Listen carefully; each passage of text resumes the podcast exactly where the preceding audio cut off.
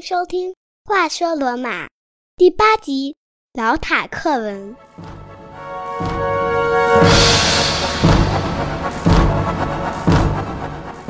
上集我们看到了安库斯·马尔西乌斯的一生和在他执政的二十四年里，罗马的扩张与发展。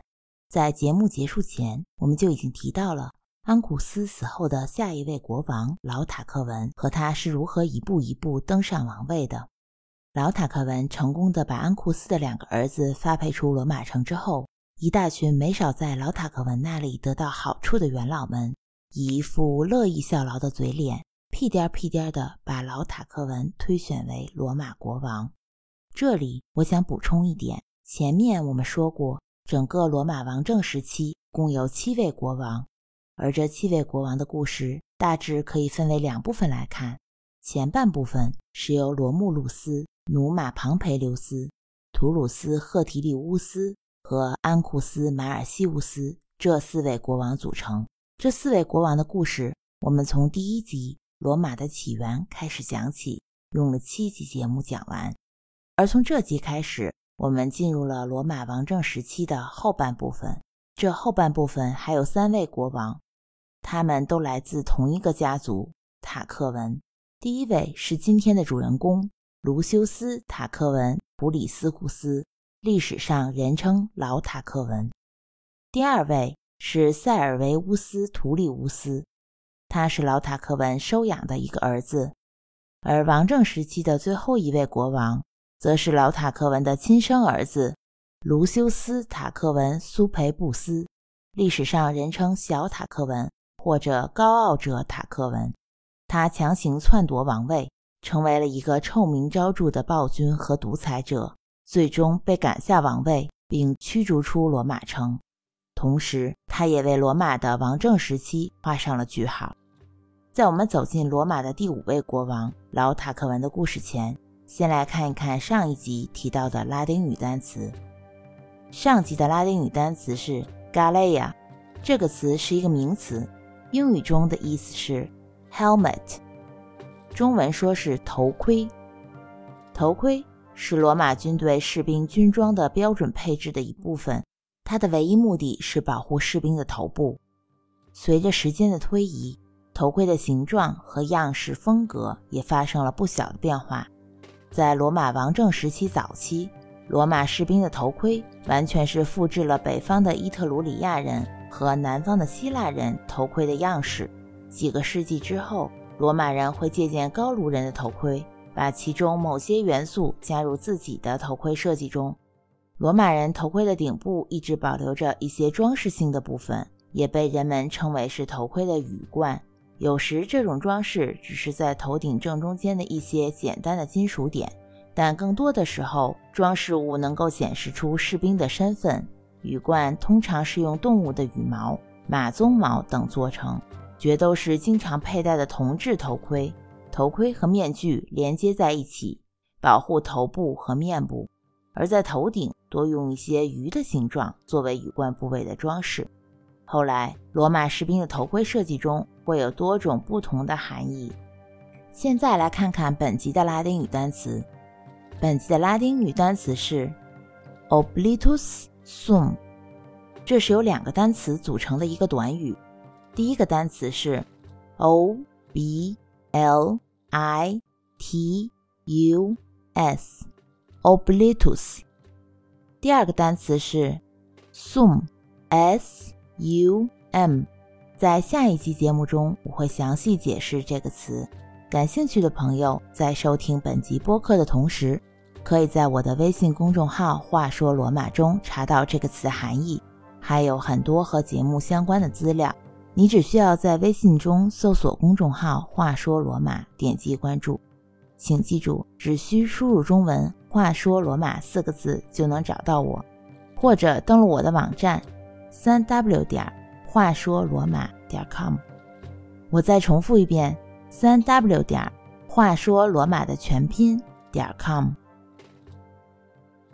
回到我们刚才的故事，在安库斯·马尔西乌斯死后，新国王老塔克文确保已经把安库斯的两个儿子发配到离罗马城足够远的地方以后，就开始了他的新官上任三把火。上任当天，他做的第一件事就是下令增加元老院元老的人数。用我们现在的话说，就是在新的政府中安插亲信。他指定了一百名新的元老加入现有元老院，其中很多人甚至不是贵族，而是来自于中产阶级。这一点在罗马民众看来不是一件坏事。但是不用说，老塔克文亲自指定的这些人中，要么是曾经帮助过他登上王位的。要么是他觉得没准以后在他的职业生涯中能用得着的，总之都是以他个人的需求为出发点选择的，相当于他为自己量身定制了一个新的政府班底。在这里，我想多说一点，在这一百名新的元老中，有一名元老叫乌大维，他就是日后罗马帝国第一位皇帝盖维斯·乌大维·奥古斯都的祖先，可见。为人所熟知的奥古斯都，真是出身于显赫的贵族。据古罗马历史学家和作家弗拉维乌斯·尤特罗比乌斯说，罗马的第五位国王老塔克文，实际上是罗马王政时期第一位真正受过良好的教育，说话做事有他自己的风格，而且眼界也是相当开阔，了解当时世界多元文化。不过，作为国王，他为了自己的利益，第一个在王宫和市井街头，利用阴谋诡计、八卦谣言和小道消息等不光彩的手段来达到自己的目的。虽然罗马的第四位国王安库斯·马尔西乌斯是第二位国王努马·庞培留斯的外孙，但是罗马王政时期王位继承人的产生，并不是建立在世袭君主制的原则上的。直到安库斯死后，根据遗嘱，老塔克文作为安库斯两个儿子的法定监护人，在库里亚大会上劝说元老们同意王位的继承人应该是安库斯的儿子。目前这两个孩子均未到达继位年龄，而且在这个选举新国王的当口，他们两个缺席会议，在城外打猎远征。依据罗马法律规定。候选人缺席并不能影响选举结果，所以老塔克文就顺理成章地坐上王位，并且为他自己的后代王位继承做好了铺垫。看来这第一把火是相当成功的。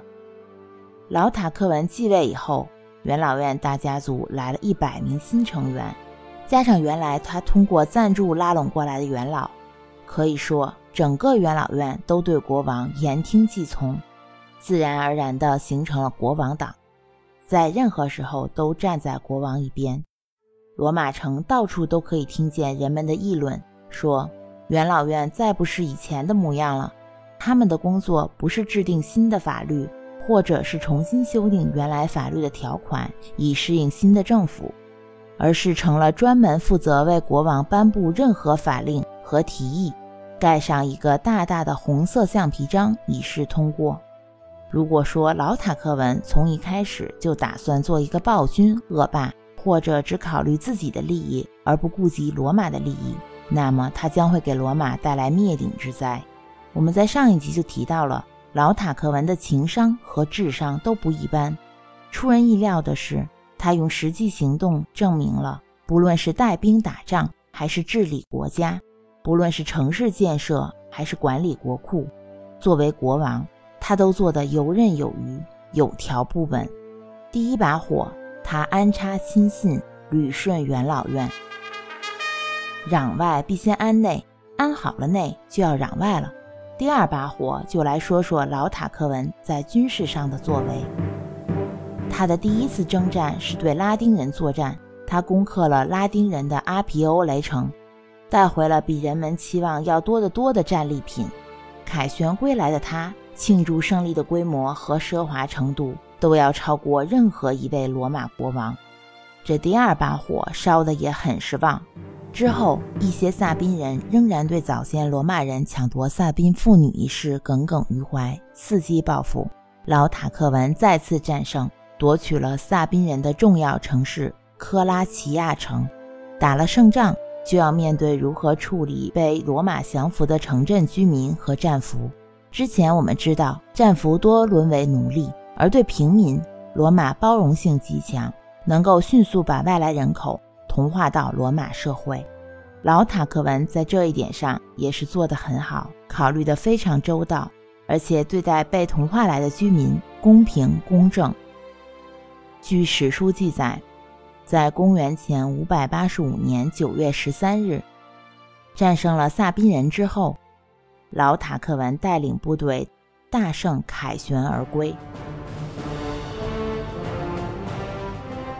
最前面走的是罗马军队的勇士，随后是国王的战车。老塔克文的战车由四匹高头大马拉着，趾高气昂地通过罗马街道，阵仗很是威武。战车上的国王身穿紫色金线绣的紧身衣，外披绣花长袍。金线绣出的图案是棕榈树叶的花纹，意在表示和平与繁荣。战俘则被锁链连接好，在国王战车后面列队游行，战利品也随战俘一同展示给罗马人民。据说战利品的数量和质量都要让罗马市民流口水了。可以说，这是我们能够查到有确切日期记载的罗马人的第一个凯旋庆典。随之而来的是这新官上任的第三把火。就是在这个时候，罗马出现了著名的大竞技场的雏形。国王老塔克文意识到，罗马城需要一个更大的场地来举办此类盛大的活动。于是，他在帕拉蒂尼山和阿文丁山之间标记出了一块地方，兴建了古罗马历史上的第一个大竞技场的最早形态。据我能查到的资料显示，罗马的大竞技场作为罗马社会的一个重要的公共场所，在未来一千多年一直发挥着它重要的作用。国王老塔克文标记出的这一大片地方，中间所用于马拉战车的比赛，或是用于格斗手的竞技场地，长约六百二十一米，宽约一百一十八米，可容纳约十二万五千观众。虽然有一些资料中显示大竞技场可以容纳多达三十万观众，但是我更倾向于保守一点的数字。国王老塔克文还将大竞技场附近的土地分配给私人进行建筑，修建了商店和柱廊，和我们现在一些重要地段底商和周边配套设施的建设如出一辙。后来根据考古学家发现。在大竞技场的周围发展成了当时的大型购物中心、娱乐中心。最早建好的观众席是由木质的长条板凳组成的，跑道中间用石头或大理石建有 spina，这是一个拉丁语单词，在英语中我们说 spine，表示动物的脊柱、脊梁，而在这里指的是赛马跑道中间设立的一堵墙，作为分隔岛。这个叫做 spina 的设施，有点像我们现在马路上的隔离带，把椭圆形的赛马跑道左右两边分开。单侧跑道的宽度可以允许十二辆马拉战车同时比赛。通常战车有两匹马拉着，有的时候也有四匹马拉战车的比赛。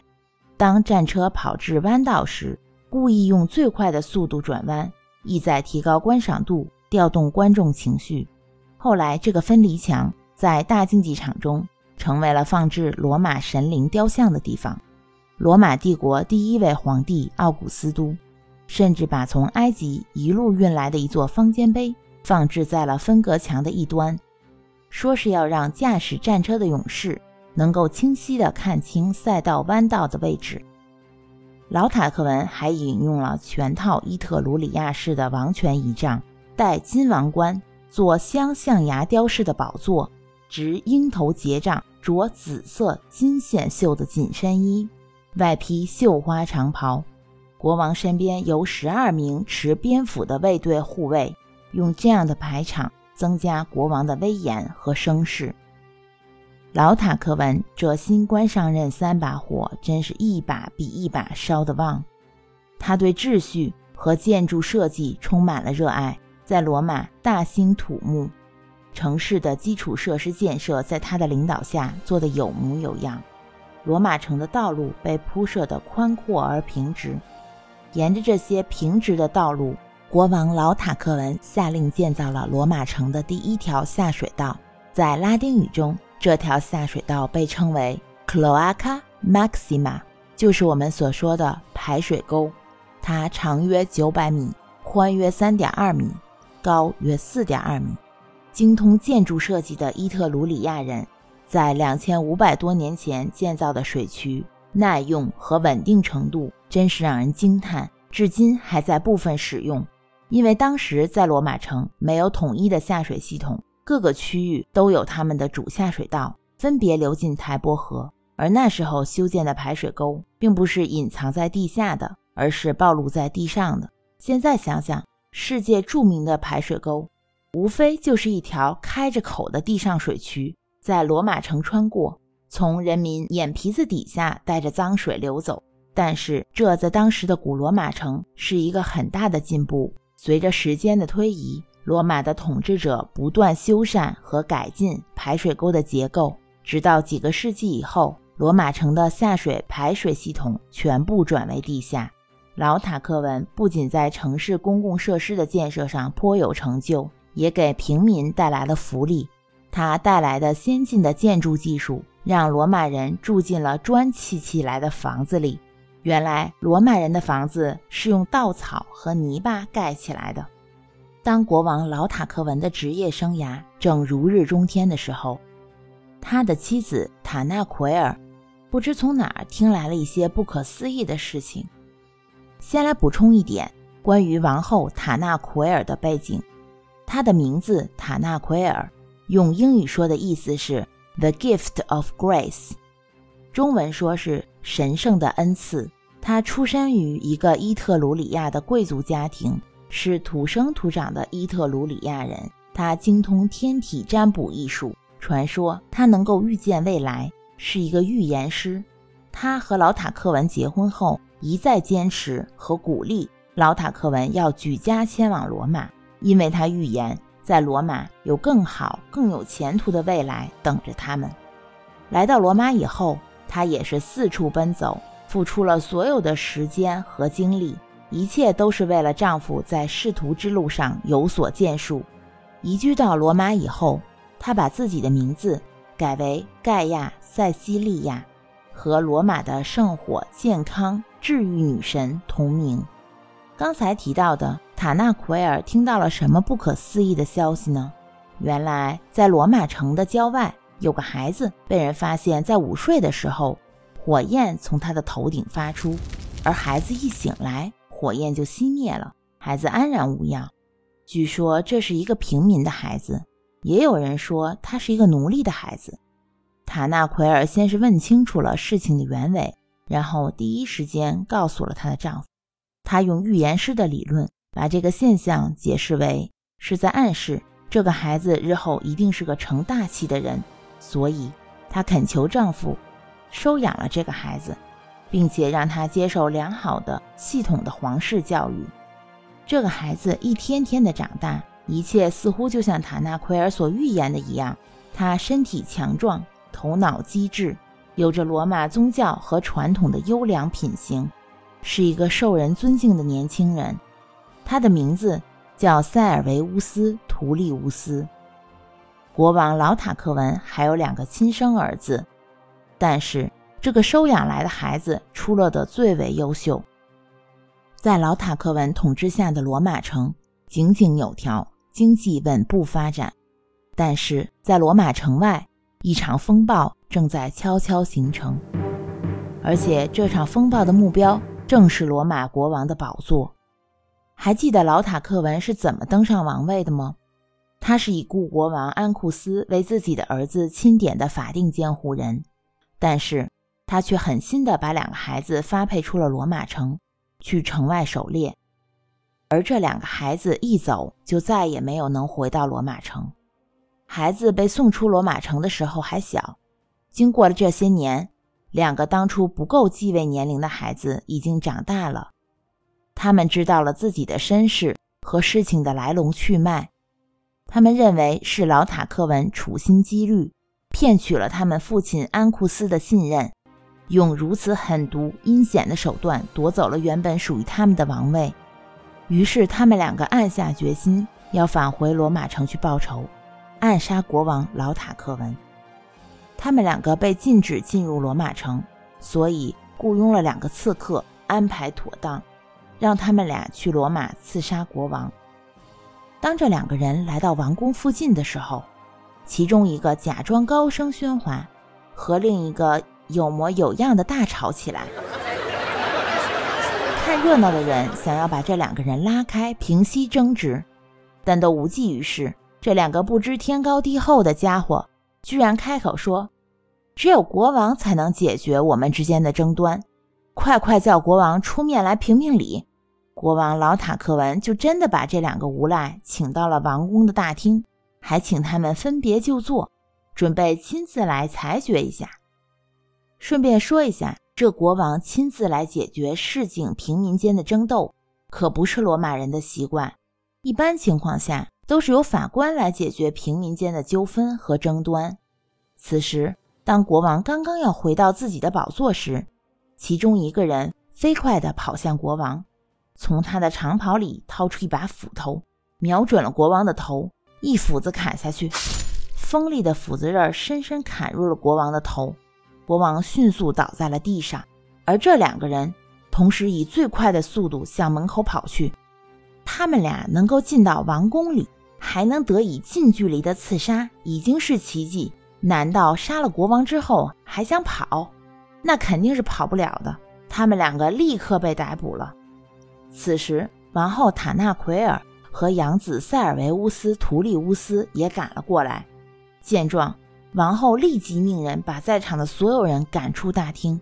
两个刺客对他们的预谋刺杀行为供认不讳。塔纳奎尔果断地快速思考，用不到一分钟的时间，和养子塞尔维乌斯统一好口径。养子塞尔维乌斯完全听从王后的一切安排。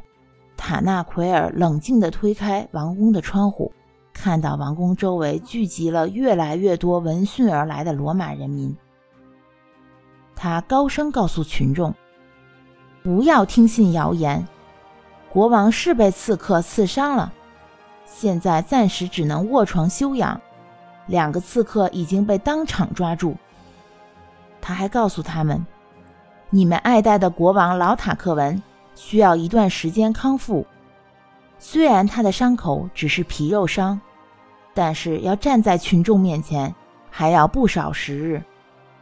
所以在这期间，他请求罗马人民允许他代表国王任命塞尔维乌斯·图利乌斯作为代理国王，全权代表老塔克文处理罗马的一切事务，并且希望罗马人民。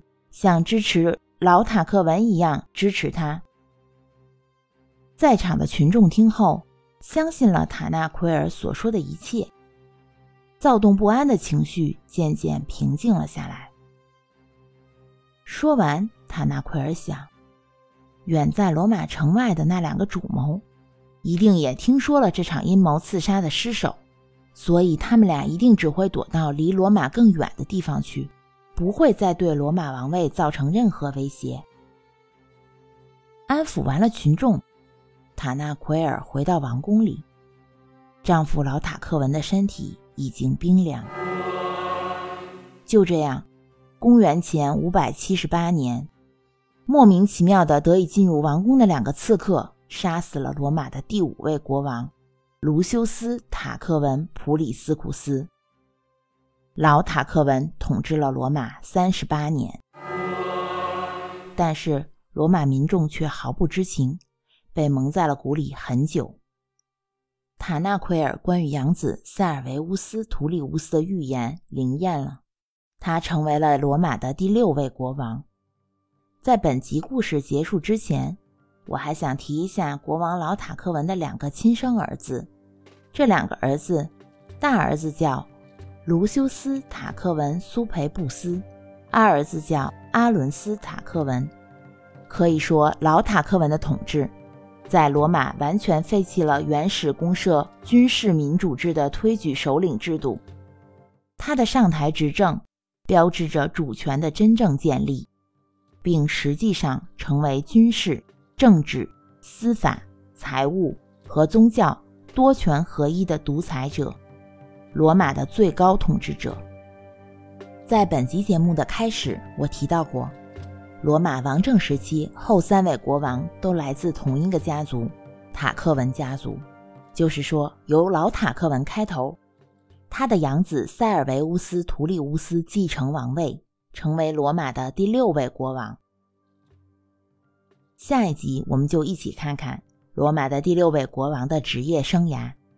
他是罗马王政时期第一个真正没有通过元老院投票就顺位继承王位的国王。而且他是罗马的最后一位受人民尊敬、被人民爱戴的好国王，而这样一位好国王，却被家族中剪不断、理还乱的人物关系和情感纠葛所牵绊，最终死于非命。更多的故事，敬请收听下一集，第九集《弑父》。如果你对我所讲的故事感兴趣，更多内容可关注我的微信公众号“话说罗马”。感谢大家的收听，我们下集“话说罗马”再见。